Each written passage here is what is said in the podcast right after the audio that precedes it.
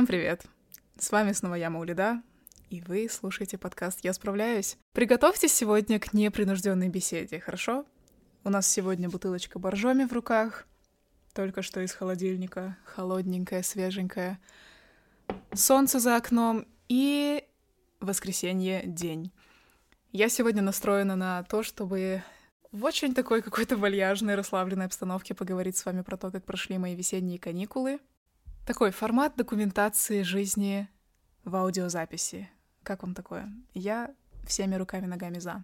Для тех, кто отдыхал последнюю неделю, как прошли ваши каникулы? Для тех, кто не отдыхал, но, возможно, отдыхал на празднике Наурыз, кстати. Был Наурыз, праздник весеннего равноденствия для тюркских народов. Для тех, кто не знает, я в Телеграме у себя проводила такое краткое знакомление с этим праздником. Наурыз очень теплый праздник для меня всегда. И так круто, что весенние каникулы выпадают на этот день, на вот эти дни, как правило. Вот у меня в университете посреди каждого семестра есть неделя, когда мы отдыхаем. И в идеале не думаем про учебу, но это уже у кого как получится. У меня не получилось, например.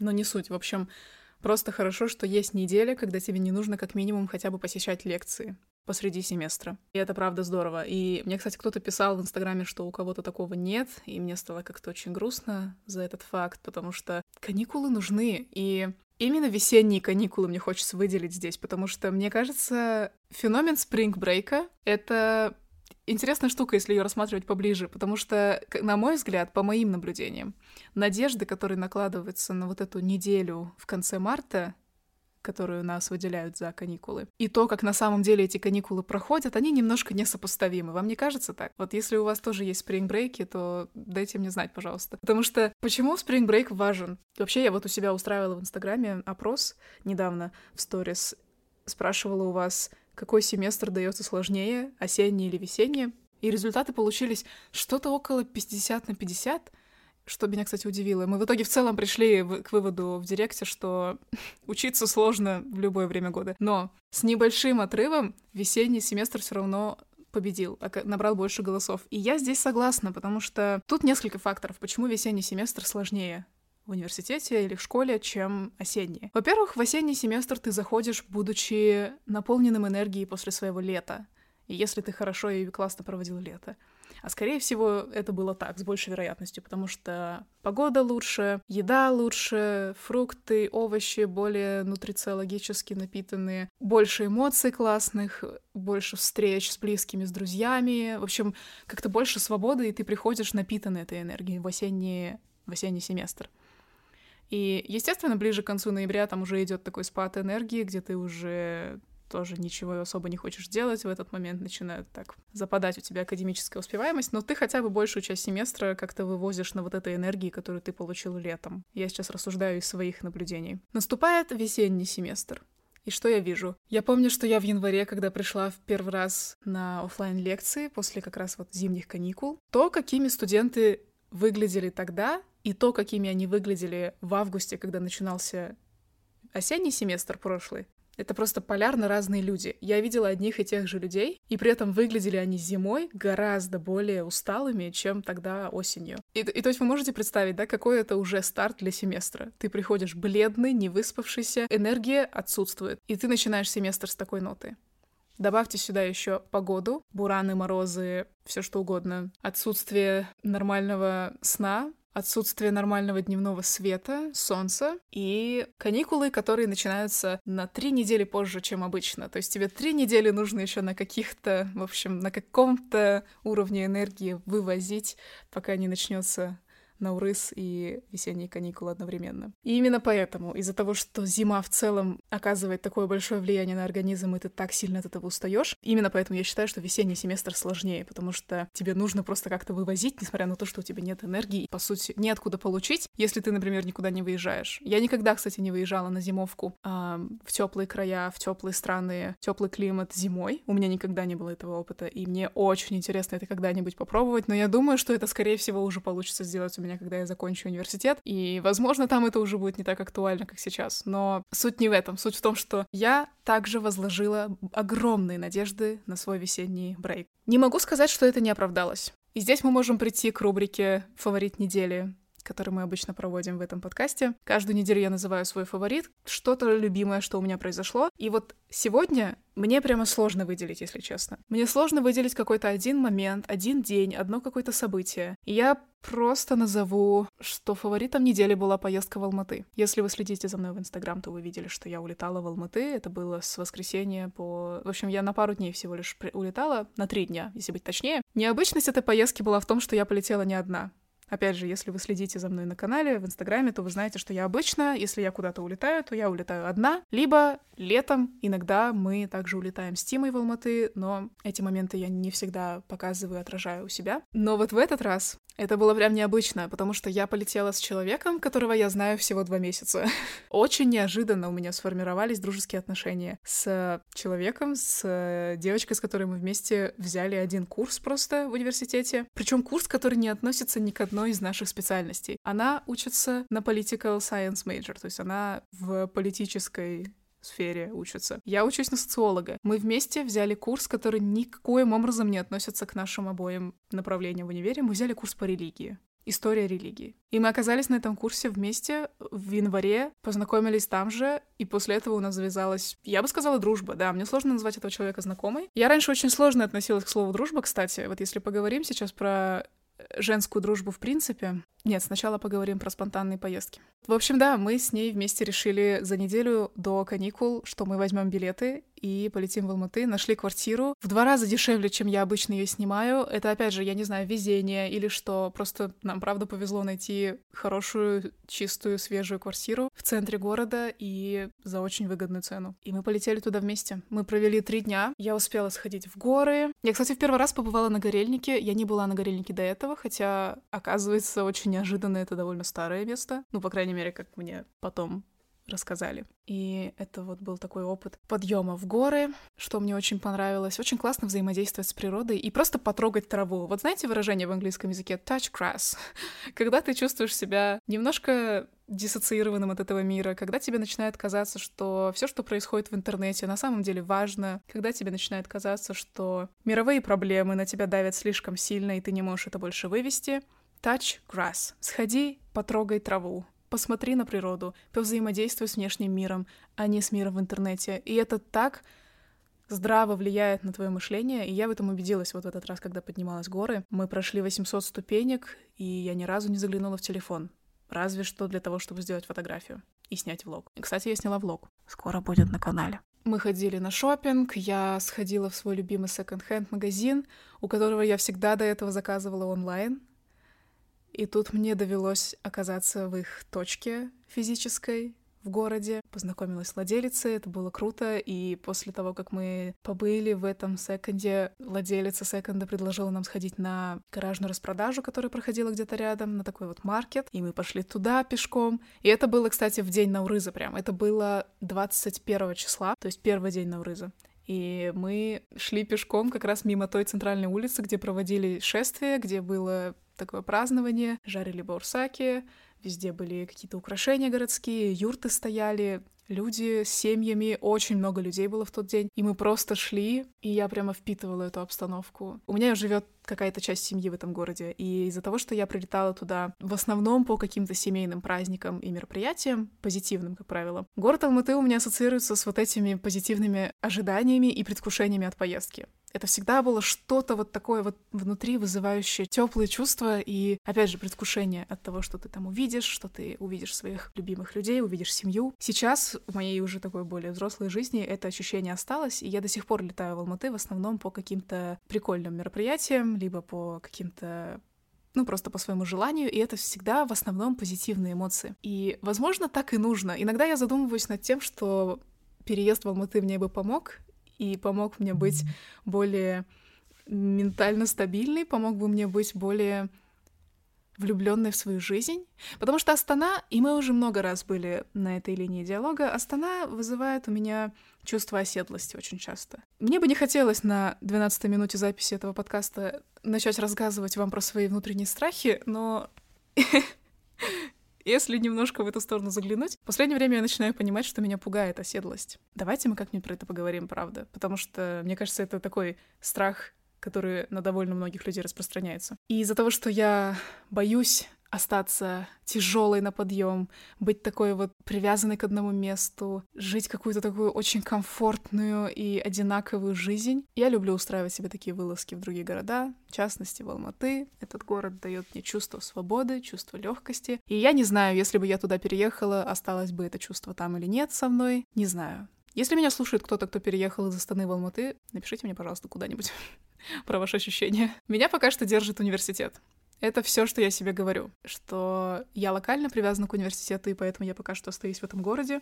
Но, кстати, сумасшедшая вещь. Через год я закончу университет. Просто минута уважения в честь тех, кто смотрит меня с 20 года, когда я только поступала в университет, и мы только-только вместе начинали этот путь. Через год я уже закончу его. Я стараюсь про это не думать слишком много, потому что это концепт, который пока в моей голове не очень сильно укладывается. И также я не хочу слишком много об этом думать, потому что чем больше я думаю о том, как я буду заканчивать университет, тем быстрее мне хочется этот момент прожить. Честно. Мне хочется как можно скорее приблизить этот момент, когда я буду отсчитывать дни до выпуска. И про это мы как-нибудь с вами поговорим отдельно, про, про мои ощущения по поводу университета. Итак, спонтанная поездка. Мы, помимо того, что ходили в секонд-хенды и на гаражные распродажи и в горы, мы еще посещали очень много мест. Мне нравится, что в Алмате так много мест, которые можно посетить, где можно поесть, кофейни всякие разные. И я не посетила все места в этот раз, которые хотела посетить, но в какие-то более-менее знакомые места мы все-таки сходили. В основном это был всегда приятный опыт. Но в один день был очень расстраивающий эпизод. Ну, такой эпизод, который расстроил нас в моменте, но о котором потом приятно... Не то, что приятно, а просто весело вспоминать. В общем, вместе со мной и с подругой, с которой я прилетела, в Алматы также оказалась еще одна моя подруга с университета. Она прилетела туда с мужем. Да, у меня в окружении есть замужние подруги. И да, это очень... Это ближе, чем когда-либо. Построение семьи ближе, чем когда-либо ко мне в жизни. Не суть. В общем, оказалась моя подруга в этом же городе вместе с мужем. Они тоже гуляли, тоже устраивали себе какие-то интересные вылазки. Они в основном, по-моему, тусили в горах, как я поняла. И в один день просто они проводили тоже время в городе, и мы договорились пойти на ужин все вместе, все вчетвером. Я, моя подруга, с которой я прилетела, и подруга с мужем. Мы выбрали место, которое находится, опять же, в центре города, но я про него ничего не знала. Я просто увидела фотографии, такая, окей, хорошо, прикольное место, выглядит fancy, давайте сходим как бы все равно, мы просто хотели пообщаться. Я обычно не люблю рассказывать про свои негативные опыты с заведениями, но здесь просто я хочу уделить этой истории время, потому что она на самом деле запомнилась мне так, что хочется о ней рассказывать. В общем, в тот день мы как раз вот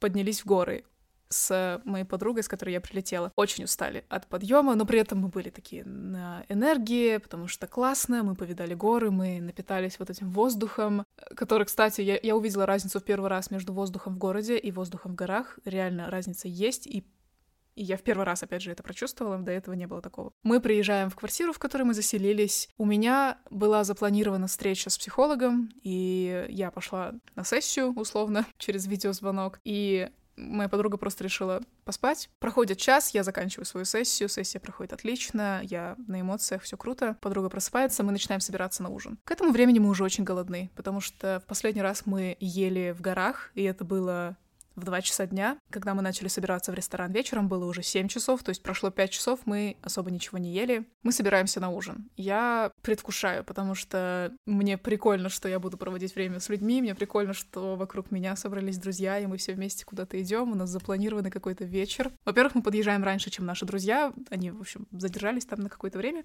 Мы подъезжаем, заходим. Место выглядит классно. Окей, лампочки, огоньки, приглушенный свет, приветливый персонал, наши куртки берут, вешают гардеробную. Нам предлагают место у двери. Я только сейчас начала понимать, насколько это будет привилегированная история сейчас.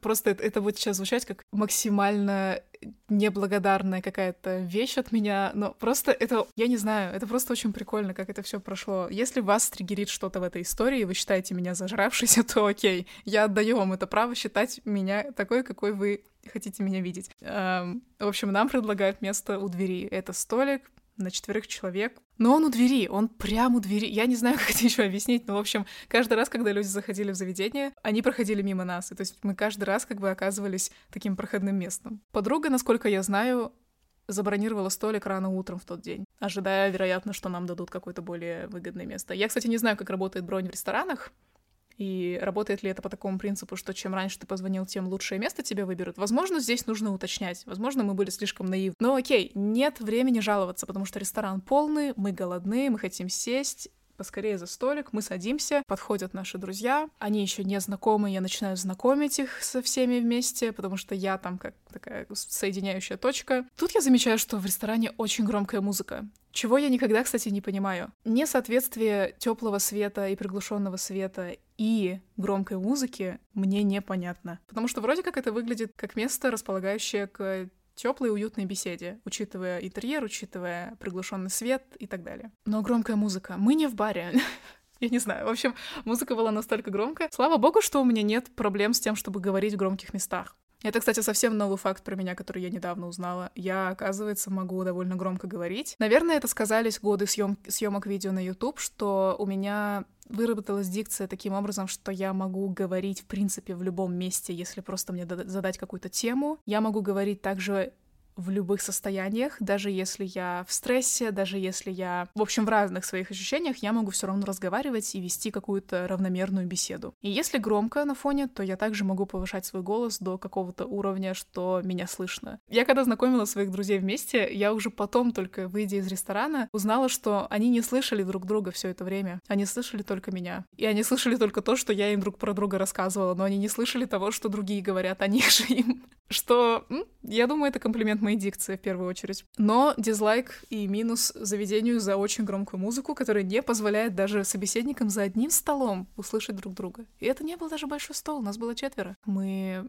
очень долго ждем заказ, несмотря на убеждение официанта, что заказ делается быстро, что там жарко мясо занимает всего лишь 10 минут, окей, мы доверились, заказали все вчетвером мясо. Мы ждали его полчаса. За это время мы как-то пытаемся вести беседу. Знаете, вот этот момент, когда ты единственный человек, которого знает обе стороны, который ты приглашаешь, когда ты миксуешь, в общем, группы друзей. Вот это была такая ситуация. Мало того, что столько было отвлекающих факторов, проходящие мимо люди, громкая музыка, очень долгое ожидание заказа, банальный голод, тот факт, что еще приходилось как-то соединять троих людей из разных компаний, это был стрессовый фактор для меня. Я в такие моменты, как правило, просто начинаю выключаться и громко-громко разговаривать, громко шутить, искать поводы для шуток. У меня кто-то недавно спрашивал в Инстаграме, как часто я попадаю в неловкие ситуации. Мне кажется, довольно часто, учитывая, как я себя веду иногда, когда мне нужно как-то проводить параллели и как-то знакомить людей и общаться с людьми. Проходит полчаса, и мы получаем свои заказы, и воу-воу-воу. Троим из четырех людей не нравится то, что им принесли. Я была единственным человеком, кому понравилось то, что мне подали. Я, в принципе, не очень привередливый едок. Я не чувствую разницу между пережаренным мясом и мясом идеальной прожарки. Я не очень чувствую разницу между пересоленной едой и недосоленной едой. То есть для меня это, в принципе, как будто бы всегда все одинаковое. Я не знаю, как так получилось, но я действительно не очень чувствительна к таким моментам. И как же мне повезло в тот вечер оказаться за одним столом с просто гурманами всех гурманов которые знают, что такое хороший вкус мяса, которые чувствуют недосоленность в еде, Ах, все эти ошибки довелось допустить именно в тот вечер, когда мы туда пришли вчетвером. В общем, я сижу, ем свое блюдо, ни одному из моих остальных друзей не нравится что то, что они едят, у всех портится настроение, визуально это заметно, возникает напряжение за столом. Я, будучи эмпатом, начинаю понимать, что что-то идет не так, впитываю эту атмосферу в себя. И что со мной происходит? Я просто выключаюсь. Я развлекала этих людей, разговаривала с ними, я была с ними на одной волне до того момента, пока нам не принесли еду, и я не поняла, что у всех других людей просто упало настроение. Кому-то не понравился напиток, кому-то принесли слишком маленький кусочек мяса, кому-то принесли недожаренное мясо. И мы начинаем обсуждать это с официантом, мы начинаем предъявлять свои требования. Вернее, не мы, а мои друзья. Я в этот момент просто в отключке. Это, кстати, важная вещь про меня. Я... Мне кажется, это проблема очень эмпатичных людей. Людей, которые слишком сильно воспринимают к сердцу настроение окружающих его людей. Я могу пропитаться настроением людей так сильно, что мне становится плохо, что я начинаю быть этими людьми, по сути. В детстве, когда мою младшую сестренку ругали за ее какие-то проделки, плакала я, не она плакала я, хотя я ничего, никакого отношения к ее проделкам не имела. То же самое здесь. Я слишком сильно впитала в себя окружающую обстановку. И я просто сижу, пью свой бокал вина, просто ем свое мясо. У меня какие-то вопросы задают друзья. Как тебе мясо? Как тебе твое блюдо? Вот у нас не очень. Как тебе? Я просто киваю головой. Да, в принципе, нормально. Ну, не досолен? Да нет, нет. Досолен, нормально. Я уже сейчас в ретроспективе понимаю, что да, где-то мясо было пережарено, да, где-то мясо было пересолено, да, я, в принципе, тоже не сказать, что прям была супер довольна этим опытом в, в этом заведении, но в моменте я просто такая, М-м". мы начали ждать, пока нам пока одной из подруг переделают заказ. В итоге его переделали тоже очень нехорошо. У нее еще сильнее портится настроение. Я начинаю это перенимать также. Я вижу, как портится настроение у другой стороны, которая как раз пригласила нас в это заведение. И они сейчас чувствуют себя виноватыми за то, что они пригласили нас в это заведение. В общем, вот этот роллер-костер происходил все это время. Это вам просто минутка эмпатичного человека. Я просто пришла поесть мясо. И я не смогла его спокойно поесть, потому что я слишком сильно впитала все то, что происходило вокруг. И я не знаю, от чего я даже больше устала. От громкой музыки или от шквала эмоций, который вокруг происходил. И это такая дурацкая ситуация. Я сейчас описываю вам это и понимаю, что это просто настолько привилегированная какая-то история. Проблема первого мира, вот честное слово. Нам не понравилось мясо в ресторане. Нам было слишком громко. Но при этом эмоциональные качели, которые я в тот вечер испытала, они были прям... Ох, мне нужно научиться отключаться от эмоций людей вокруг меня. И, кстати, я не скажу, что это как-то подпортило мои отношения с этими людьми. Наоборот, это было моментом, который мы потом как-то разрядили юмором. Мы потом пошли с подругами погулять.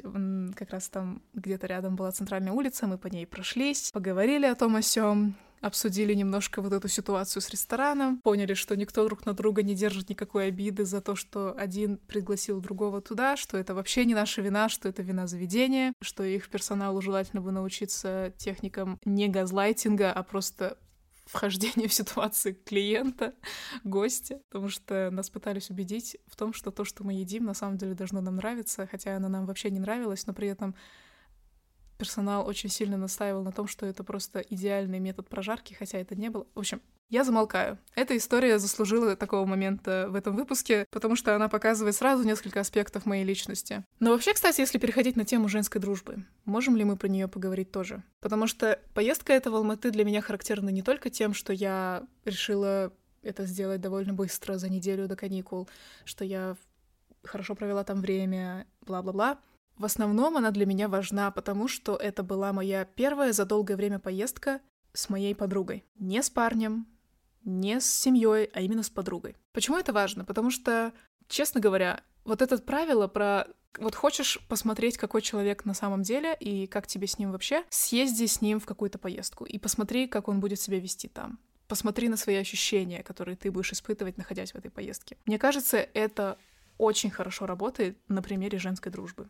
Потому что вы можете долго улыбаться друг другу в лицо. Вы можете очень долго как-то ходить на кофе-дейты, разговаривать обо всяких своих историях из жизни, саморазвитии, психологических открытиях. Вы можете очень долго об этом всем говорить, быть подругами, да. Но стоит вам поехать в поездку вместе. И у меня максимально здесь э, короткая выборка. У меня очень маленькая здесь выборка, ограниченная. Я делаю вывод на основе одной своей поездки с человеком, которого я знаю два месяца. Но мне кажется, это была показательная поездка. Потому что я не поняла, насколько мы с этим человеком схожи в ценностях, пока не пожила с ней три дня. Вы знаете, когда человек интуитивно как будто бы тебя чувствует, и ты его также интуитивно чувствуешь, и вам как-то вот как двум котам хорошо живется вместе, у вас не возникает споров на повод, по поводу того, кто куда хочет пойти и кто как хочет провести время, у вас не возникает каких-то замалчиваемых моментов, моментов, когда вы недопоняли друг друга, вы просто очень как-то интуитивно друг друга понимаете, хотя вы не так, чтобы прям активно обсуждаете каждый свой шаг. Вот это то, что произошло у меня в этой поездке. И я как-то очень радуюсь этому факту и прям так благодарна ему, что мне довелось познакомиться с человеком, с которым у меня вот такие вот интуитивно гармоничные отношения сложились. Опять же, это пока что очень короткий, короткий срок общения. И я вообще раньше очень серьезно относилась к слову дружба. Я называла друзьями тех людей, с кем я долгое время провела и с кем я долгое время уже общаюсь. То есть я годами измеряла дружбу, как правило. Сейчас я в таком этапе жизни, когда те друзья, которых я проверяла годами, не то что проверяла, а просто которые были со мной рядом годами, это уже люди, которые условно вхожи в семью. Это люди, про которых я думаю, и для меня мысли про них сродни мыслями про моих родных людей. То есть у меня есть подруги, с которыми я дружу долгое время, и я уже обсуждала это в выпуске про дружбу. Это такие школьные друзья, с которыми мы вместе прошли пубертат, подростковый период, с которыми мы вместе переживали семейную драму друг друга и вот эти все истории, что мы сейчас уже настолько привязаны, как будто мы действительно из одной вот родственной системы вышли. Сейчас уже на третьем курсе университета я начинаю собирать новых людей вокруг себя и общаюсь с новыми людьми, и в мою жизнь входят новые люди. И это немножко другой формат общения, потому что вы приходите друг к другу из другой точки. Вы уже что-то о себе поняли к этому моменту. То есть вы не те подростки 14-летние, которые вы все еще не знаете, что такое особая жизнь, вы еще не совсем имеете какие-то копинг-механизмы с тем, что у вас в жизни происходит. Те знакомства, которые у меня происходят сейчас, это люди с богатым опытом жизни. Люди, с, которые проработали свой опыт каким-то образом. Которые кто-то уже имеет бизнес, кто-то работает, кто-то замужем, опять же, имеет опыт работы в отношениях. В общем, вот эти вот все грани жизни, более такие взрослые, такие, знаете, 20 плюс опыты. Опыт возраста 20 плюс. Такие люди сейчас в мою жизнь приходят, и здесь отношения уже складываются немного по-другому. Опять же, потому что вы чуть более стабильны, чем тогда в подростковом времени. Я не очень понимаю, как я пришла в эту точку рассуждений, зачем вот этот был разговор только что, к чему я вела. Но, наверное, вывод, который я хотела здесь сделать, это то, что как будто бы отношения, которые ты заводишь, дружеские отношения, которые ты заводишь в более старшем возрасте, а не в подростковом, это отношения, которые, скорее всего, будут совпадать с твоими ценностями. Потому что ты понимаешь себя лучше, и ты понимаешь себя, что тебе важно иметь в жизни. И, в общем, это то, что произошло у меня в этот раз. Я полетела в поездку с человеком, с которым выяснилось, в итоге мы довольно близки по опыту и очень понимаем друг друга. И это для меня сейчас очень такая важная штука, потому что мне очень важно сейчас собирать вокруг себя людей, которые меня понимают и принимают с тем опытом, который у меня есть. И, в общем, да, было очень здорово узнать в поездке, что именно такой человек в моей жизни оказался. Я просто сижу и овершерю здесь, да, про, свою, про свои дружеские отношения. Но мне кажется, это интересное рассуждение, потому что они про то, что... Ну, меня сейчас очень вдохновляет вообще этот факт, что вокруг меня собираются люди, которые меня, правда, вдохновляют и дают мне какие-то позитивные эмоции. И самое, наверное, крутое — это то, что, глядя на этих людей, мне хочется улучшать свою жизнь тоже. Вот еще. В подростковом времени когда ты дружишь с людьми вокруг тебя, это люди, которые оказались с тобой по каким-то причинам, либо вы попали в эту школу просто потому, что вас родители туда отвели, либо эта школа просто ближе к вашему району, где вы живете, и выборка людей как бы там тоже такая вот ну, довольно ограниченная. Ты либо дружишь с теми, кто у тебя в классе, либо с теми, кто в параллельных классах. Это тоже ограниченное количество людей. Либо ты дружишь с теми, кто... Ну, в общем, как-то расширяешь свой круг. Я всегда была той, которая дружила только с теми, кто в классе, и уже в последние годы школы я только начала дружить с теми, кто в параллельных классах тоже был. Но, опять же, это не были какие-то супер тесные отношения. В основном тесные отношения строила с теми, кто был в одном классе у меня. Мне кажется, это довольно частая история. В университете же, с чем я столкнулась, с тем, что это гораздо более широкая выборка. И учитывая еще формат обучения, который у меня есть, у меня нет какого-то понятия одногруппники. Вернее, это есть, но это каждый раз разные люди. Я примерно понимаю, какие люди есть в моем потоке, на моем факультете, но это такое большое количество людей, что я не могу просто физически всех знать. Я их начинаю узнавать только по мере того, как мы часто встречаемся на каких-то курсах, которые мы берем вместе, и потом я начинаю понимать, что, м, кажется, у этих людей направ- направление социологии. Не факт, что на курсе социологии будут все социологи. Там бывают экономисты, political science люди, еще, в общем, разные мейджоры бывают. И то есть у меня нет какого-то, знаете, понимания костяка какой-то группы, которая всегда вот есть в моем потоке. Поэтому меня окружают очень разные люди. Я знакомлюсь с очень разными людьми из разных э, направлений в университете. Но, наверное, неспроста притягиваются в жизнь и остаются в жизни сейчас те, с кем ценности наиболее близки. На каком бы направлении они ни учились, какие бы ни были истории, с каких бы разных городов это люди не были, вот сейчас как-то так получается, что эти люди фильтруются у меня до какого-то определенного круга, и это, это, это очень круто. Вообще дружба — это очень важно. сказала она на сороковой минуте записи. Пришла к выводу, девочка. Я вот очень не хотела раньше делить на гендеры людей. У меня был прям такой какой-то пунктик на эту тему, что мне я не любила говорить, что этот человек такой, потому что это мужчина, или вот этот человек такой, потому что она женщина. Меня это все очень бесило, мне хотелось всех свести к какой-то одной формуле, к формуле человек, что вот это просто человек, и вот он вот так себя ведет, вот это просто тоже человек, поэтому он тоже себя так ведет. И вы, наверное, замечали это в моих видео, в моих подкастах, тоже в выпусках до этого, я часто делаю на этом акцент, но в последнее время, особенно после этой поездки, я стала задумываться, насколько это суждение на самом деле вообще корректно и имеет место быть, потому что, ну, мы просто не можем отрицать чисто женский опыт и чисто мужской опыт. Мне кажется, это все равно существует. Как минимум понятие цикла в месяц. Это что-то, что очень сильно влияет, менструального цикла я имею в виду, это то, что очень сильно влияет на опыт женщины. Особенно если вы как-то гетеросексуально имеете отношения с мужчинами, тоже женский опыт отношений с мужчинами — это всегда женский опыт отношений с мужчинами, ничей иной. И обсуждать отношения, например, с, вот, с подругами, это тоже что-то, что я очень ценю, и обсуждать отношения с подругами, обсуждать отношения с друзьями — это, как мне кажется, опять же, разные вещи. Вы из разных точек на это смотрите. Я поняла, на самом деле, как очень сильно помогает присутствие женского опыта вокруг тебя. Как это поддерживает и как это придает тебе сил. какой-то момент у меня был период, когда у меня не было такого активного присутствия женщин в моей жизни, активного присутствия подруг не было, потому что мы разошлись по разным университетам с моими школьными подругами и не так часто общались, и все, что у меня было в жизни, это отношения с моей семьей и отношения с моим парнем. Встречи с друзьями моего парня, которые также парни. То есть там не так часто была интеракция с девушками именно соло, соло общения. Такие темы, как, опять же, отношения с парнем, ты не всегда можешь все обсудить с человеком. И в идеале, да, ты обсуждаешь все, но все равно иногда помогает иметь какой-то сторонний опыт, услышать какой-то сторонний, сторонние истории, чтобы понять что-то про себя. Иногда вот важно выйти как-то за рамки одних только отношений и посмотреть на мир чуть более широко.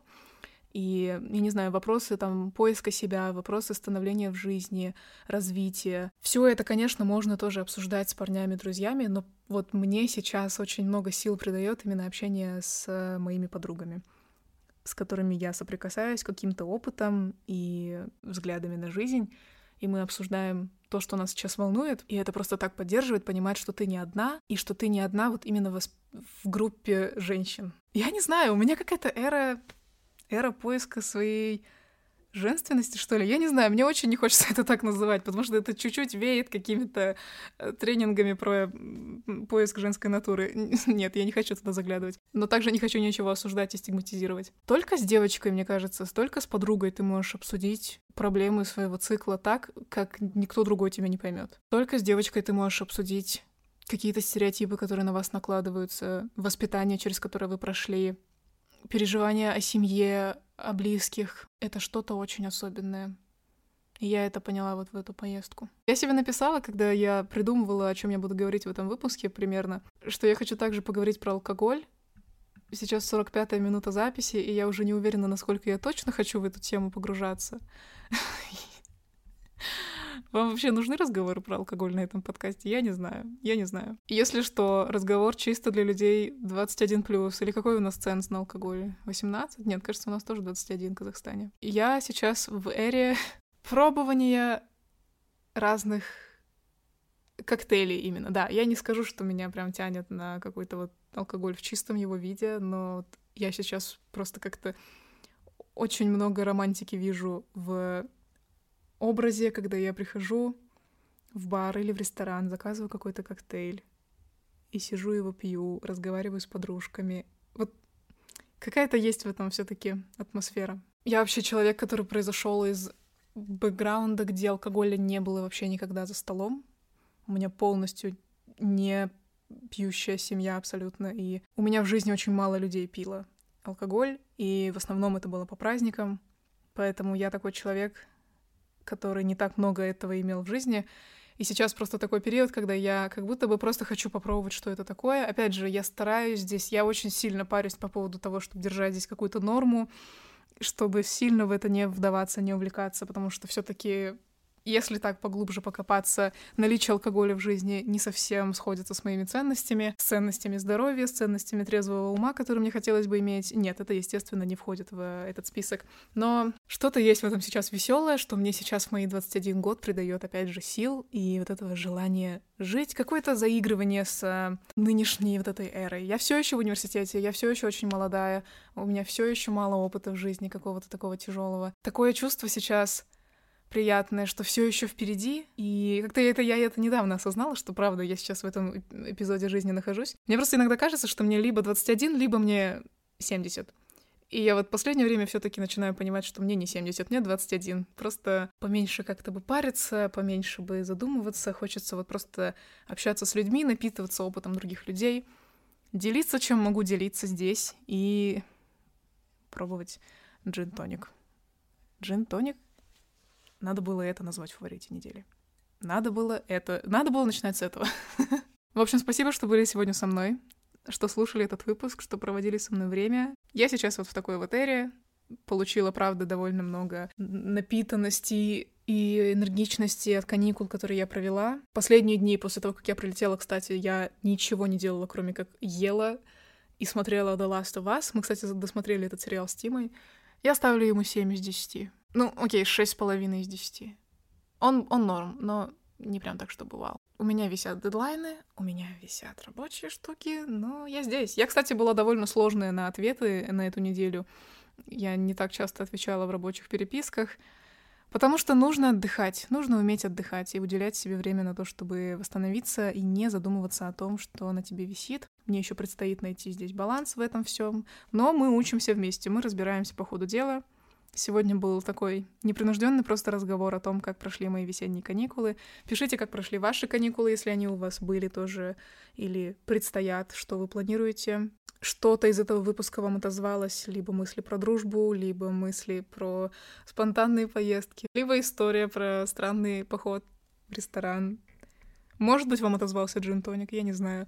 Пишите мне в телеграм-канале. Я там, на связи. Пишите мне в Инстаграме, директ, отмечайте этот подкаст, пока вы его слушаете, где вы его слушаете, какие, на какие мысли он вас наталкивает. Приятно всегда это читать все. Услышимся с вами на следующей неделе в новом выпуске. И всем пока. Хорошего дня, вечера, утра. Обняла. И, конечно же, самое главное, помните, что, несмотря ни на что, вы справляетесь. Bye.